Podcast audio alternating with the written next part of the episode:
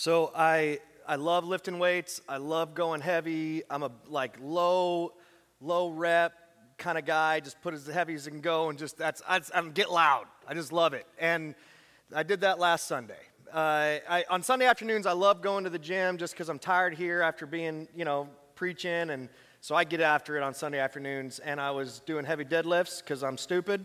And uh, last Sunday, I was almost all the way up, and in my back, I felt pop, pop, pop, pop, and dropped it. Took two steps, hit the floor. I didn't think I was gonna be able to get back up.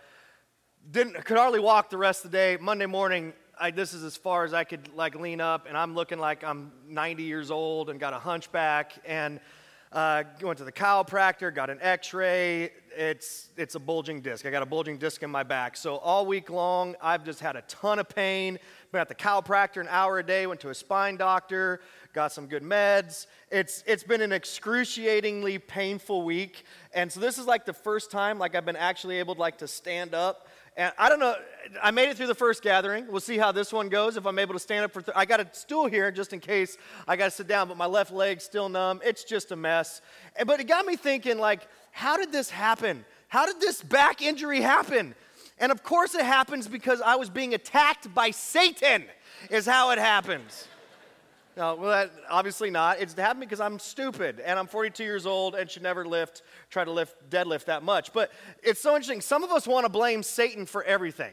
Satan made me lose my car keys. Satan made my car die. Satan made me late to work. And the reality is, you can't blame Satan for everything.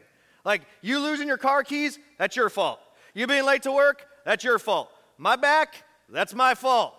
Can't blame Satan for everything, but we can blame a lot on him. And that's what we've been talking about in this series. Regardless of who you are, where you're at in your spiritual journey, what your church background is, if you call yourself a follower of Christ or not, as we look at the world, as we look at our lives, we know something just isn't right.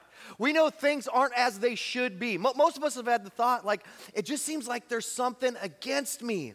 And according to Jesus, according to the writers of Scripture, there is. And the Apostle Paul said it this way when writing to the church, the community of Christ followers in the city of Ephesus. He said, Finally, as in, I've saved this for last because this is so important. Finally, be strong in who?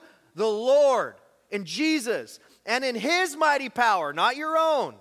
Put on the full armor of God so you can take your stand against the devil's schemes. And Paul's saying there's a powerful, evil, deceptive enemy at work in the world. The enemy, that enemy is a devil whose name is Satan. And he goes on, for our struggle is not against flesh and blood. It's not against him, not against her, not against them, not even against ourselves, but against the rulers, against the authorities, against the powers of this dark world, and against the spiritual forces of evil in the heavenly realms. According to the writers of Scripture, Jesus came to forgive us for our violation of sin that keeps us separated from Holy Creator God both in this life and in the next. Jesus came to redeem, restore, re- reconcile our broken relationship with our Heavenly Father that that we created. Jesus came to usher in God's love, joy, hope, peace, salvation, healing, righteousness, goodness, provision, justice, mercy, grace, ultimately God's kingdom. Jesus came to fill all creation with God's glory. Jesus came to save you and give you life to the full, peace to the full, joy to the full, hope to the full. But we have an enemy whose sole motivation is to steal, kill, and destroy all of that. Satan is your, my, Jesus' enemy who fights to oppose God whoever he can. He fights to prevent the work of Jesus in the world and in your life. He fights to advance evil and hopelessness and injustice and hatred. He fights to fill creation with despair and darkness and disease. Disease. He fights to deceive and destroy you. We look around and we know something just isn't right. It seems like there's something against us all the time, and as weird, as unbelievable as it sounds, according to Jesus, according to the writers of Scripture, you have an enemy who is against you and who is attacking you. Paul's saying, We are in a battle daily, so we must daily prepare for battle. We are in the midst of a battle every single day, a battle not against him, her, them, or even ourselves, but against, uh, but an unseen battle against an enemy who fights with the forces of hell to destroy everything and everyone God is for, everything and everyone God loves, everything God wants to do in the world and in you, everything and everyone Jesus came for, Jesus died for, and Jesus rose from the grave for. We are in a battle daily, so we must daily prepare for battle. The question is, is how do we prepare? And Paul goes on to tell us, therefore, put on the full armor of God so that when, not if, it will happen when the day of evil comes, when the enemy attacks, you may be able to stand your ground, and after you have done everything, to stand. See, you and I, we don't get to choose this battle. It, it's here and it's coming. You are and you will be attacked. To stand firm and not be devoured by our enemy, we have to daily prepare to fight, but we can't fight with our own strength. And the good news is, is we don't have to try to. Through his death and resurrection, Jesus has already won this battle. So all we need to do to stand firm is to put on Jesus and his mighty power by putting on the full armor of God. And starting in verse 14, what Paul does is he lists six pieces of the armor of God. And he uses the analogy of a Roman soldier in doing this because in the first century, the, the, who he was writing to, in their mind, when they pictured a warrior going into battle, they pictured a Roman soldier. So he uses the pieces of a Roman soldier's armor to describe these pieces of the armor of God. And so we're doing throughout this series is going through all six of these pieces, talking about what each piece is, why it's important, and how to put it on daily. My goal by the end of the series, by the way, is that we all prepare for battle daily by putting on the armor of God daily from this point forward. Because if you do, if you put the armor of God on daily, every day from this point forward, the enemy, he's got no chance in your life. He's going to be disarmed in your life again and again and again. And you're going to begin to stand firm and won't back down. You'll begin to experience God and His presence and His power in your life right in the midst of this battle. So Paul starts Stand firm then. With then, here's the first piece of armor belt of truth buckled around your waist. And we looked at that piece last week. If you missed last week's sermon, go back and watch it. Here's the second piece that we're talking about today with the breastplate of righteousness in place. Now, Roman soldiers' breastplate kind of looked like this. It was an extremely important part of, uh, of, their, of their armor. It was metal cast of a human torso, so it made you look like it had abs, I need me one of these, by the way, to wear around all the time. As you can see, this breastplate, it protected, you know, the upper body, the vital organs, but mostly it protected the heart, right? Because if you get a spear or you get an arrow into the heart, you immediately die if your heart starts, stops beating. Well, today, this obviously doesn't exist. Modern day, this is what it would be. You know, every soldier, you know, who goes into battle today wears one of these bulletproof vests. And there, inside each of these vests, there's a there's a chest plate to protect, obviously, the organs, but ultimately to protect the heart from getting a bullet to the heart, because once again, you get it to the bullet to the heart and the heart stops beating, you immediately die. So the heart's, you know, very important.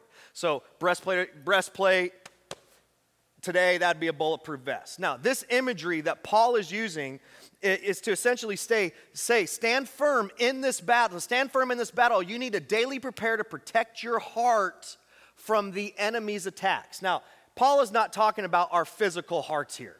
When the writers of Scripture talk about our heart, what they're referring to is the core of our being. And by the way, the condition of our hearts are so vitally important because our hearts are the center of everything we feel, think, are, and do. And that's why, a thousand or so years before Paul wrote this letter to the church in Ephesus, King Solomon, who was an Israelite king, and by the way, was known as, famously known as the wisest person to ever lived at that time, said this. He said, Above all else, basically means above everything else you do, as your number one priority, above all else, guard your heart.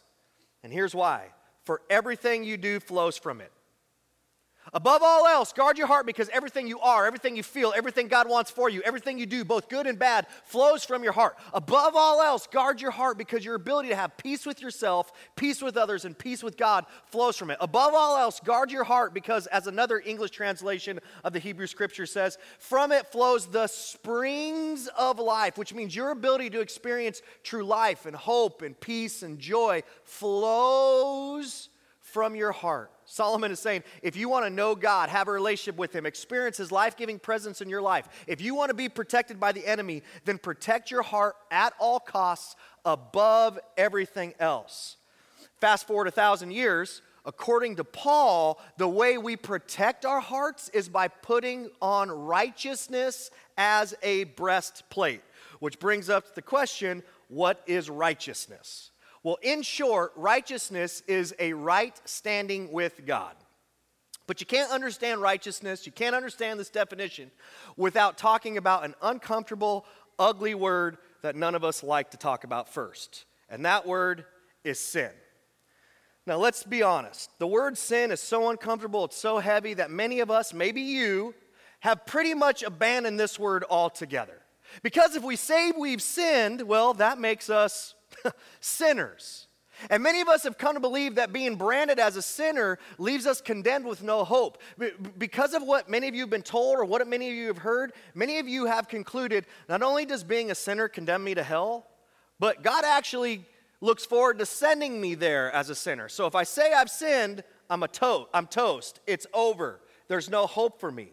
The other reason that many of us have abandoned this word sin is because saying I'm a sinner is like looking in the mirror and going, there's the problem. And none of us want to admit that we might be the problem. But we know we aren't perfect. So, in our effort to resolve the tension to describe our less than perfect actions and our less than perfect behaviors, we've substituted a word that's easier for us to bear. You've probably done this. We've replaced sin with mistake. And you know, like if I went around the room right now and I said, hey, Everyone who, who's made a mistake in their marriage, raise their hand. People raise their Everyone who's made a mistake financially, raise your hand. People made, everyone who's made a mistake sexually, raise your hand. Raise your hand. Everyone who's made a mistake financially, raise your hand. People, they have no sweat. Everyone be like, yep, not perfect, made mistakes in all those areas, raise your hand. But if all of a sudden I substituted sin for it, super hesitant. Everyone who has sinned sexually, raise your hand. Everyone who's sinned financially, raise your hand. Everyone who's sinned morally, raise your hand. Everyone who has sinned in your marriage, raise your hand. Everyone would be like, Mm-mm. front row would be like, is anyone else raising their hand? I want to make sure before I put mine up. I mean, there's something so heavy and ugly and condemning about the word sin, we've decided to replace it with the word mistake. And just to let you know, I think we've made a big mistake by substituting the term mistake for the term sin because by doing so, we can't understand what Paul's saying. We can't understand what righteousness is. We can't understand why Jesus came and Jesus died. We can't understand what we need to protect our heart from. We can't understand how our enemy is attacking us. We can't understand how to stand firm. Now you got to know when we're talking when, when, when talking about God in relation to humanity, the writers of Scripture clearly communicate three things. The first thing they communicate is God created humanity in His image. According to the writers of Scripture, there's one holy creator God whom at some point in the past created everything, and the climax of his creation was humanity, whom he created in his perfect, holy, righteous image. Secondly, in the beginning, humanity lived in perfect harmony with God. And third, humanity's choice to sin messed it all up. God created the, a perfect world, and He also created humanity with free will. Free will means that you and I have the ability to say yes or no to God. Sometime early on in, huma- in, in, in, history, humanity sinned by saying no to God. And when sin entered the world at that time, everything got messed up. And nothing, you, me, the rest of the world, nothing has been the way that God created it to be ever since. According to the writers of Scripture, the cost of sin is death which means, and you hear me say it all the time, sin doesn't make us bad, sin makes us dead. According to the writers of Scripture, it started off so good and we messed it up. According to the writers of Scripture, humanity's choice to sin infected this world. It corrupted with, it with pain and agony and death. According to the writers of Scripture, sin has infected all of mankind.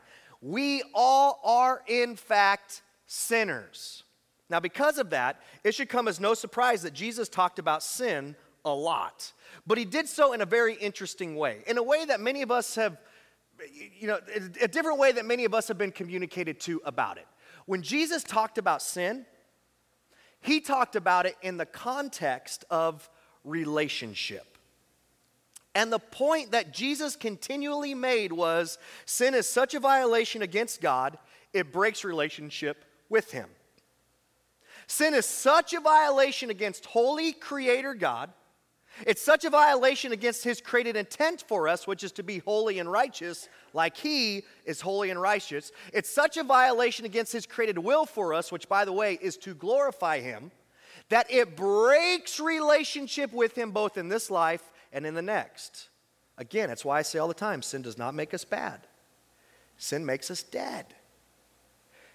Because of our sin, we are not righteous which means we do not have a right standing with God. And there's not enough, not enough right we can do to earn it. There's not enough we can do to right the bigness of our wrong, to right the bigness of our sin. We're completely helpless. Our violation of sin against Holy Creator God is too big to overcome by any of our efforts. You and I owe a debt to God that you and I cannot pay back. And because of that, you would assume that Jesus' purpose in talking about sin was to condemn, but it wasn't. Jesus had a much different purpose. Jesus' purpose in talking about sin, sin was not condemnation, but restoration. Jesus unapologetically called us sinners, not for the purpose of condemnation, but for the purpose of restoration, for the purpose of reconciliation. I mean, none of us want to admit we're sinners, but recognizing it is actually a means to an end, an amazing, transforming end you cannot get in any other way. Because, and this is so important, Jesus knew until we admit we're sinners, we'll never seek the thing we need most from God to restore our relationship with God, which, according to Jesus, is forgiveness. We're completely helpless but because of God's great love for you and God's great love for me, He did what we could for us, what we could not do for ourselves. He sent His Son, Jesus, to offer salvation, restoration, forgiveness. Jesus lived the perfect, holy, righteous life that you and I did not and could not live. And then He died in our place, a sinner's place, as the sinless sacrifice to atone for our sins. And then he rose from the grave three days later to prove that he alone can forgive sins, to prove that he alone could offer eternal life. And he proved that because he defeated death.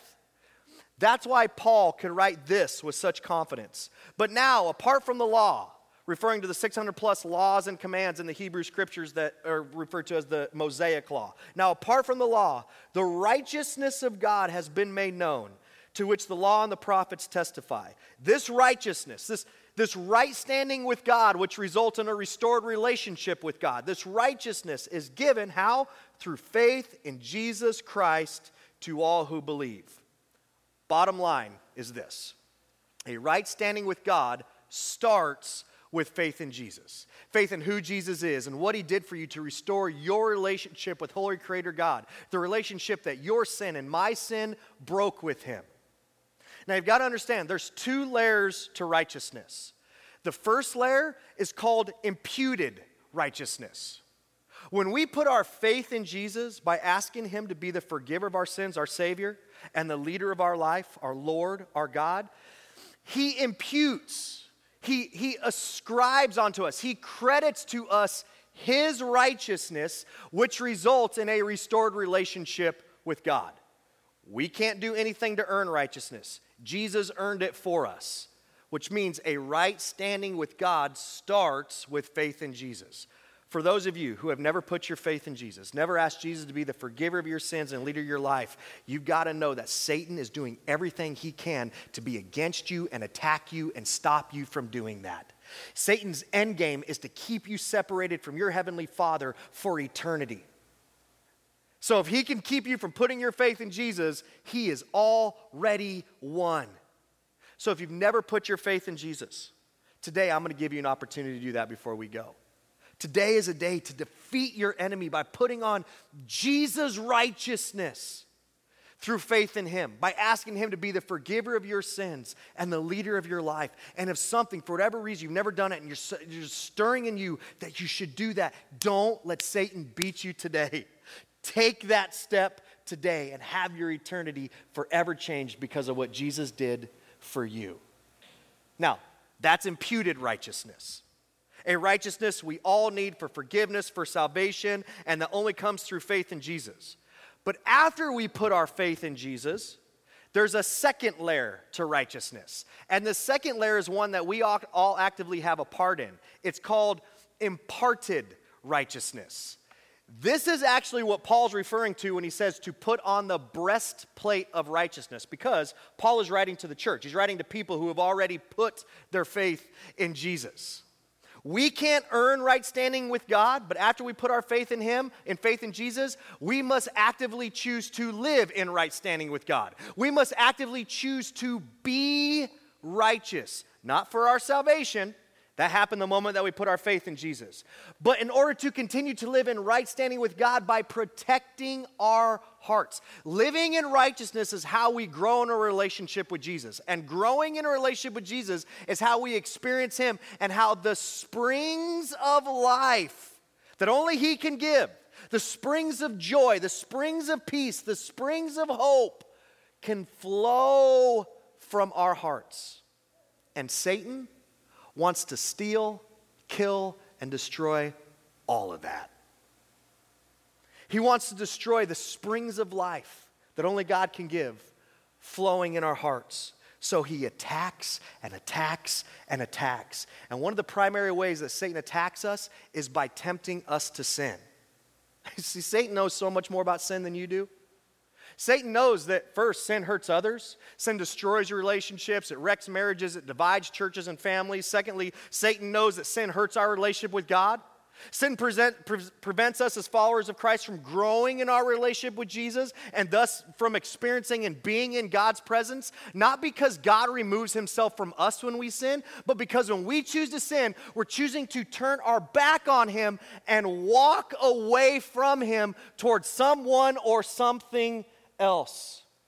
Satan also knows that sin ultimately hurts us and destroys our hearts. Sin, it generates guilt, shame, regret. It leads us it leads to addiction. It destroys emotional and mental well-being. Sin prevents us from being transformed into everything God's created us to be and thus experiencing the life that only can be produced in our hearts from growing in a relationship with Jesus. Once again, sin does not make you bad. It makes you freaking dead.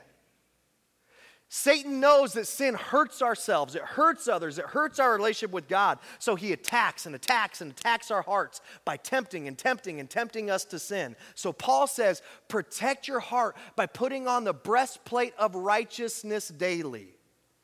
Well, how do we put this on? How do we put on righteousness as a breastplate daily? And it happens in two words. And it's the same way these two words have been since the beginning of time. These two words are trust and obey. Trust and obey.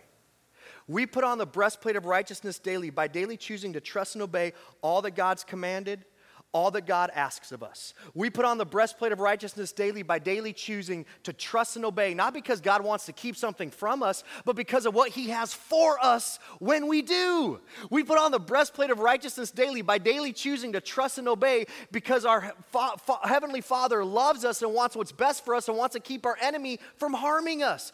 We put on the breastplate of righteousness daily by daily choosing to trust and obey so that we protect our hearts from the enemy devouring and destroying our hearts. Interesting thing is, many of us believe all that. Yet, most of us, most of us, me included, still have a really hard time trusting and obeying God in every area of our lives. Why? Why do you have a hard time trusting and obeying God in every area of your life? Why do I? What keeps us, more personally, what keeps you from trusting and obeying God in all things?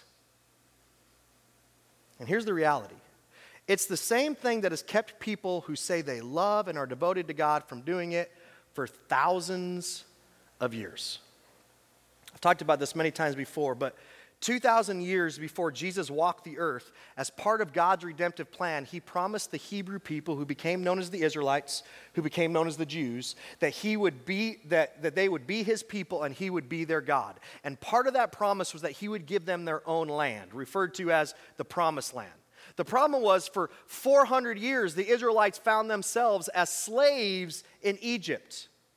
Finally, after 400 years, God sent a man named Moses to deliver them from slavery and lead them to the promised land.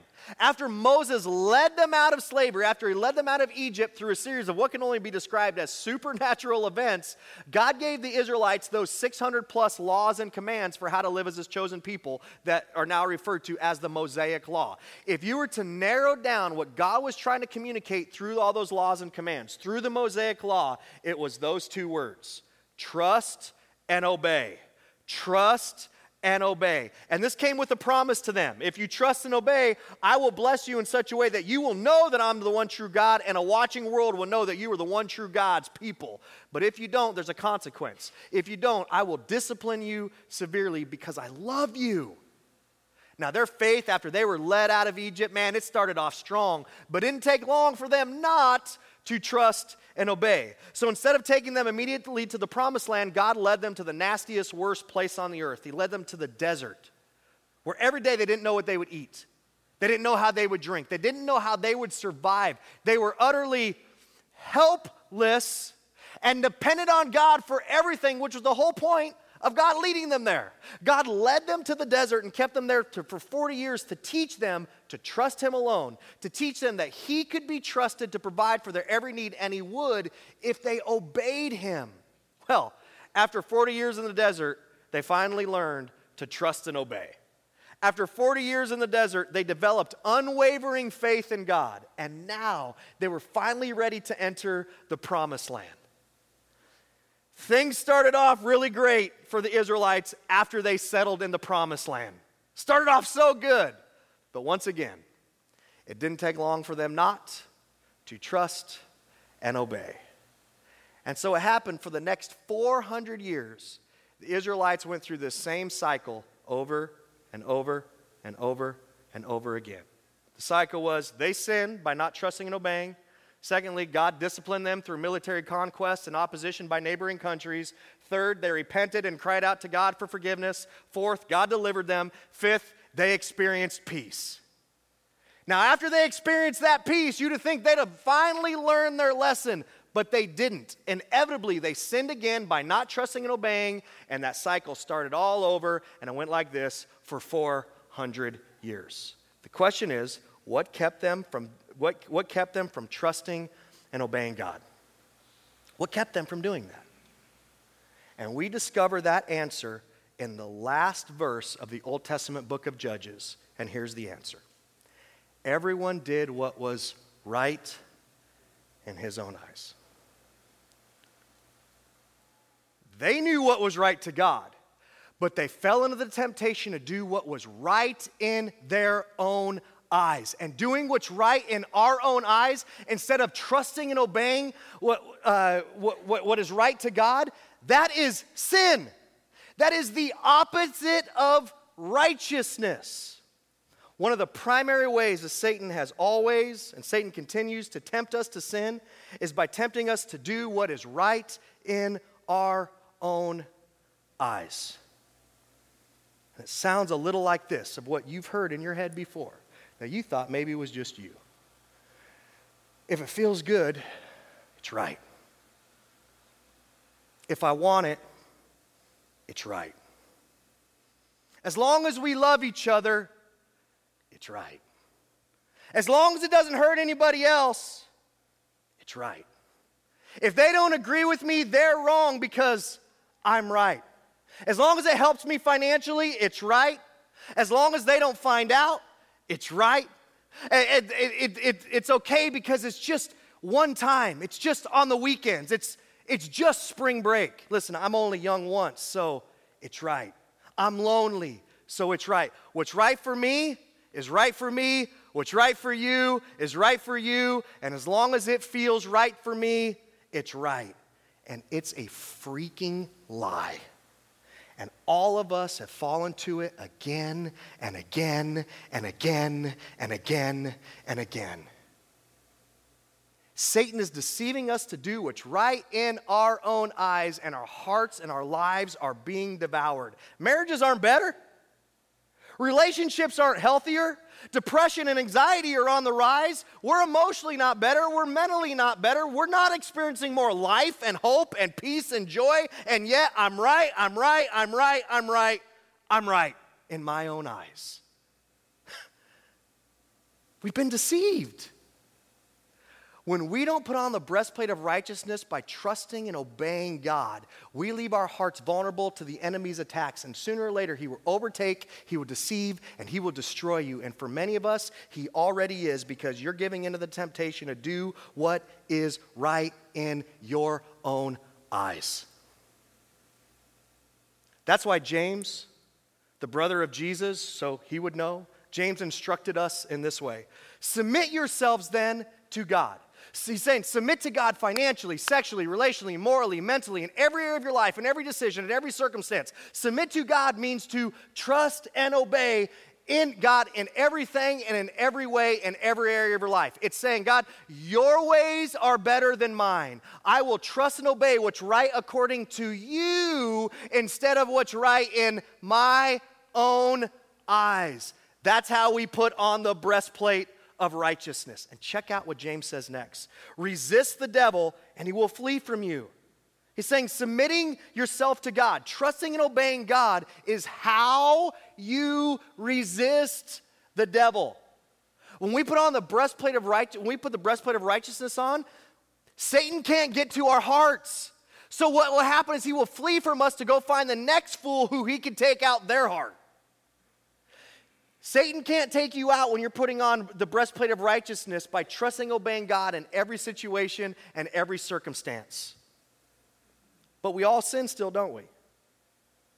So what happens then? What happens with those times when I don't trust and obey? and I sin? Am I defeated? Is it over? Has Satan won? Should I just give up? And the answer is no. And that's the reason why J- James writes what he does next. He says, Come near to God, and he will come near to you. My and your natural inclination when we sin is to rationalize it, excuse it, downplay it, or hide. And all those things, what do they do? They keep us from coming near to God when we sin. So James is going, listen, when you give into the temptation to sin, don't rationalize it, don't excuse it, don't downplay it by calling it a mistake, and don't hide. Instead, come near to God by confessing it to Him and then choosing to trust and obey. By the way, that's called repentance.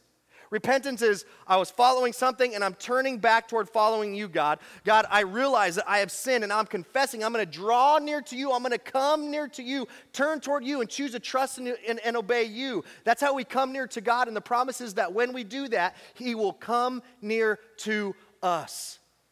Unfortunately, many of us don't do that when we sin. Instead, what do we do? We just keep doing what's right in our own eyes. And Satan keeps winning, Satan keeps devouring, and Satan keeps destroying. We're in a battle daily, so we must daily prepare for battle. One of the ways we daily prepare to stand firm in this battle is to protect our hearts from the enemy attacks by daily putting on the breastplate of righteousness big idea is this we protect our hearts daily by daily choosing to trust and obey. If we don't want to be a war casualty, we must put on the breastplate of righteousness. We protect our hearts daily by daily choosing to trust and obey. The reality is, this is very hard to do for all of us because we're so conditioned by, you know, to the enemies tempting us to do what's right in our own eyes that we don't even realize that that temptation is happening. So the question is how do I know if I'm trusting and obeying? How do I know? How do I know if I'm trusting and obeying? How do I practically put on the breastplate of righteousness in this situation, in this circumstance, in this, in, in this temptation? Well, I could give you a thousand next steps, but you probably won't remember any of those. And so instead, I want to give you one question that's been really effective and really practical for me. And here's the question Will this glorify God? It's a very simple question. Will this glorify God? Will doing this glorify God? What will glorify God right now? Is this action Is this response? Is this situation? Is this activity? Is this thought? Is this relationship? Is this decision? Is this talk? Is this interaction glorifying God? Am I glorifying God by doing this? This question, you know what it does? It helps take our eyes off ourself and what's right to us, and instead put our eyes on Him and help discern what's right uh, according to Him. And let me tell you the beauty of this question you can't skirt around it. You can't skirt around it. You start BSing around like this is glorifying to God. Come on, man. You can't skirt around this question. You can skirt around the question all day long of what's right in your own eyes, but you can't skirt, skirt around this question. And you want to do what's glorifying to God because that's what's right for you, because God is for you. We put on the breastplate of righteousness by determining what will glorify Him and then trust and obey, trust and obey, trust and obey. So here's my question for all of us In what way do you need to trust and obey today? Because I guarantee there's a way. I guarantee there's a way. In what way do you need to trust and obey today? Maybe it's with something you realize you're doing that's right in your own eyes. Maybe it's with something you've been convicted of in the past and you've chosen not to trust and obey. Maybe it's sexually, maybe it's morally, maybe it's financially, maybe it's relationally, maybe it's something at work, maybe it's something at home, maybe it's when you're something by yourself. I don't know what way you need to trust and obey, but I bet you already do. It's that thing right now that you're really uncomfortable with, that you're really mad about, that I didn't even say. But you've been saying it in your mind already and making excuses already to do what's right in your own eyes. Protect your heart. Protect your heart. Put on the breastplate. Trust and obey. Trust and obey. Trust and obey. I, I want to close with two final thoughts. God's job is to transform our hearts. Our job is to protect it. Our job is to protect it. It's not God's job, it's our job. You will be transformed more, from this point forward, you will be transformed either more into who God's created you to be or further from who God's created you to be. From this point forward, we all will. This affects that. Us being more transformed to who God's created to be, that's the only way the springs of life flow from our heart. If you are not guarding your heart by putting on the breastplate of righteousness, what's going to happen is Satan will take a stronghold in your heart. And when you allow him to do that, here's what's going to happen. Instead of God transforming you, Satan's going to begin to transform how you feel, how you think, who you think you are, and what you do. And you do not want him transforming your heart because his sole purpose is to steal, kill, and destroy you. So protect your heart by putting on the breastplate of righteousness daily. Here's the last thing I want to say before we go. You got to choose your heart. You've got to choose your heart. The cost of righteousness may be high from time to time, but the cost of sin, always higher. Righteousness is hard up front, but much easier down the road. Sin is much easier up front, but much harder down the road. It's hard to choose to trust and obey. It's hard to choose to trust and obey, but it's also hard to go through a divorce. It's also hard to be filled with guilt. It's also hard to experience depression. It's also hard to lose all hope. It's also hard to let the, image, eh, to let the enemy, enemy ravage your heart. So you got to choose your hard because it's all hard. So choose what hard you want to go through the heart of trust and obey, or the heart of letting Satan have an attack on your life because it's all hard. So choose it. We protect our hearts daily by choosing to trust and obey. Daily choosing to trust and obey. Let me pray for us. Dear Lord, um, I pray all of us, Jesus, who say that we're followers of you, we walked out of here and we choose to put on this breastplate every day.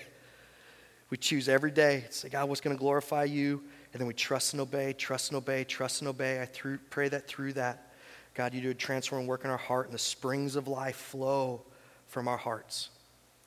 Jesus, for every person that's never put their faith in you, I ask that uh, right now they choose to do that. That either in this room or at home, wherever they're at, they choose to say, Jesus, I, I realize that my, the bigness of my sin and what it's done, it's separated me from my Heavenly Father.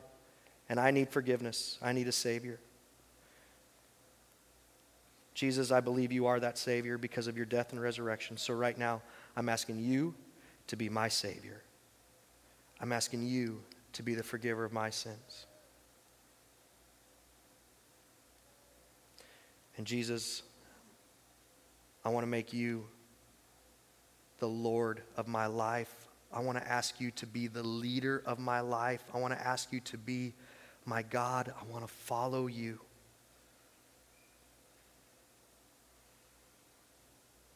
Jesus, I pray that right now, as people are praying that and putting their faith in you, they sense the righteousness of Christ being imputed onto them. Pray this in Jesus' name. Amen.